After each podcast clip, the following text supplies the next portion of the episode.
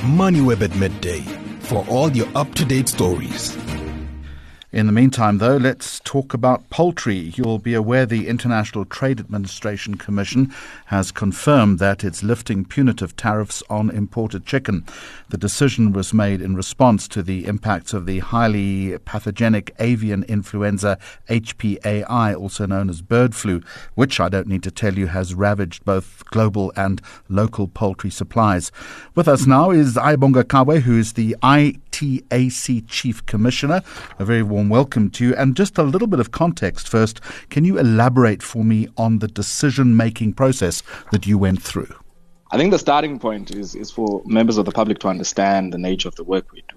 Uh, the bulk of our work, yes, some of it done by our own initiative, but the bulk of it really comes from policy statements and policy directives that come from the executive arm of government. And in this instance, in line with Section 16 of, of the International Trade Administration Act, the Minister of Trade, Industry and Competition uh, directed ITAC to consider a temporary rebate on different categories of poultry products. Now, this followed the culling of millions of chickens and, of course, the announcement of HPI avian flu outbreak by the Department of Agriculture, Land Reform and Rural Development. And we've already seen, certainly since that outbreak was announced, in the second half of last year. Millions of uh, chickens culled uh, across the entire value chain mm. from breeders to layers.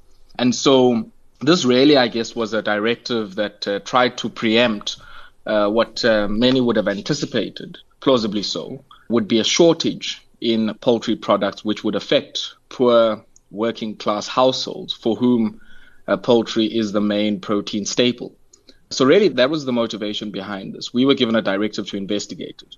And in that process, uh, would have given an opportunity to many players, including the importers, the wholesalers, uh, domestic poultry producers, and of course, organs of state, such as the National Agricultural Marketing Council and the Department of Agriculture, Land Reform and Rural Development. Now, we then, uh, towards the latter part of last year and the early parts of this year, then made a recommendation to the Minister of Trade, Industry and Competition, and subsequently to the Minister of Finance for a consideration of such a temporary rebate, which would be informed by the assessment of the outbreak by the line ministry, which is the Department of Agriculture, Land Reform and Rural Development. So it's quite bizarre that there are certain comments in the public which um, I guess aim to suggest that this is a decision that was a foolhardy one that was taken without any engagement with the submissions that different stakeholders would have made.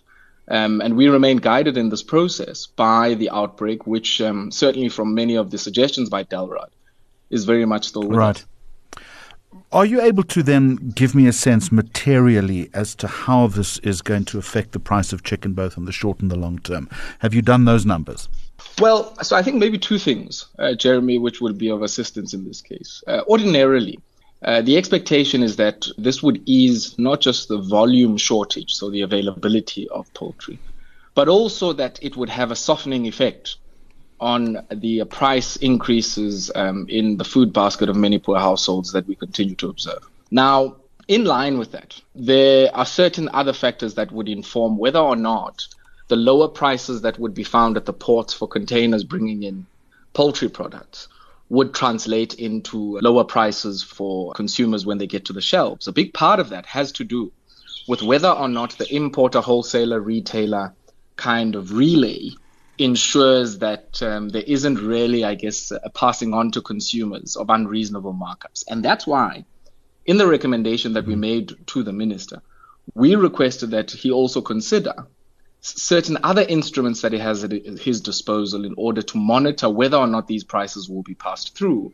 And in instances where that doesn't happen, uh, I guess uh, correspondingly uh, respond. So, so I think preemptively it wouldn't make sense to run those numbers because you would have to make all manner of assumptions about whether or not the people at the port who pass it on to the wholesalers, then the wholesalers pass on that price reprieve down to the retailers, who then, of course, would pass it on to the consumers. Could, could we uh, so talk, many we other talk things then could potentially happen in that chain. Fair enough. So, are there other measures then, as a result of what you've just told me, that ITAC could consider to mitigate the impacts of bird flu and other external factors on increasing yeah. food prices? So, Jeremy, I mean, what we have in our toolbox is the um, investigative capability. And in this instance, we've undertaken an investigation that has allowed us to compute, uh, I guess, the um, you know shortages we would anticipate in the South African market for 2024, which would inform the volume of uh, the quota of uh, poultry allowed to come in. And I would encourage members of the public to really read that report. It's publicly available on the ITAC website. Um, so, so that's what we have in our toolbox. But as you would imagine, other organs of state also have other tools that they can then summon. Um, and in this instance, I, I, think we flagged the price monitoring uh, tools that I guess might be accessible to the uh, department. But in addition to that, I think part of responding to this outbreak is really to ensure within our veterinary services, uh, which would rest with DALRRD, and even uh, the prospect of vaccination here in order to deal with this hmm. outbreak. Mm. It's not the first we've experienced and certainly won't be the last, uh, Jeremy. And I think it does require a coordinated intergovernmental response. Uh, we just have the toolkit insofar as the trade instruments are concerned. Um, but I think there are many other organs of state uh, who, in responding to this, would be able to do so. And I think it's encouraging that the domestic industry has also come to the party in, in suggesting all manner of contingency measures that they have taken and continue to take and really, I guess, signaling an all of society approach insofar as this is concerned. I'll just need a quick answer to this one. The concern, of course, would be that the benefits of the rebate are passed on to the consumers, but that mm. would be outside your scale or outside your remit. Am I right? Indeed, it would be. And that's why I'm saying that there are two pieces of legislation one being the Consumer Protection Act, and the other being the Competition mm. Act, which allow the executive authority in this instance the ability to intervene, one, to monitor prices and where there are unconscionable and unreasonable prices on the back of this reprieve, uh, to intervene accordingly. And those pieces of legislation would deal with that. And I think we flagged that in our recommendation. I'm going to leave it there. Thank you very much for joining me.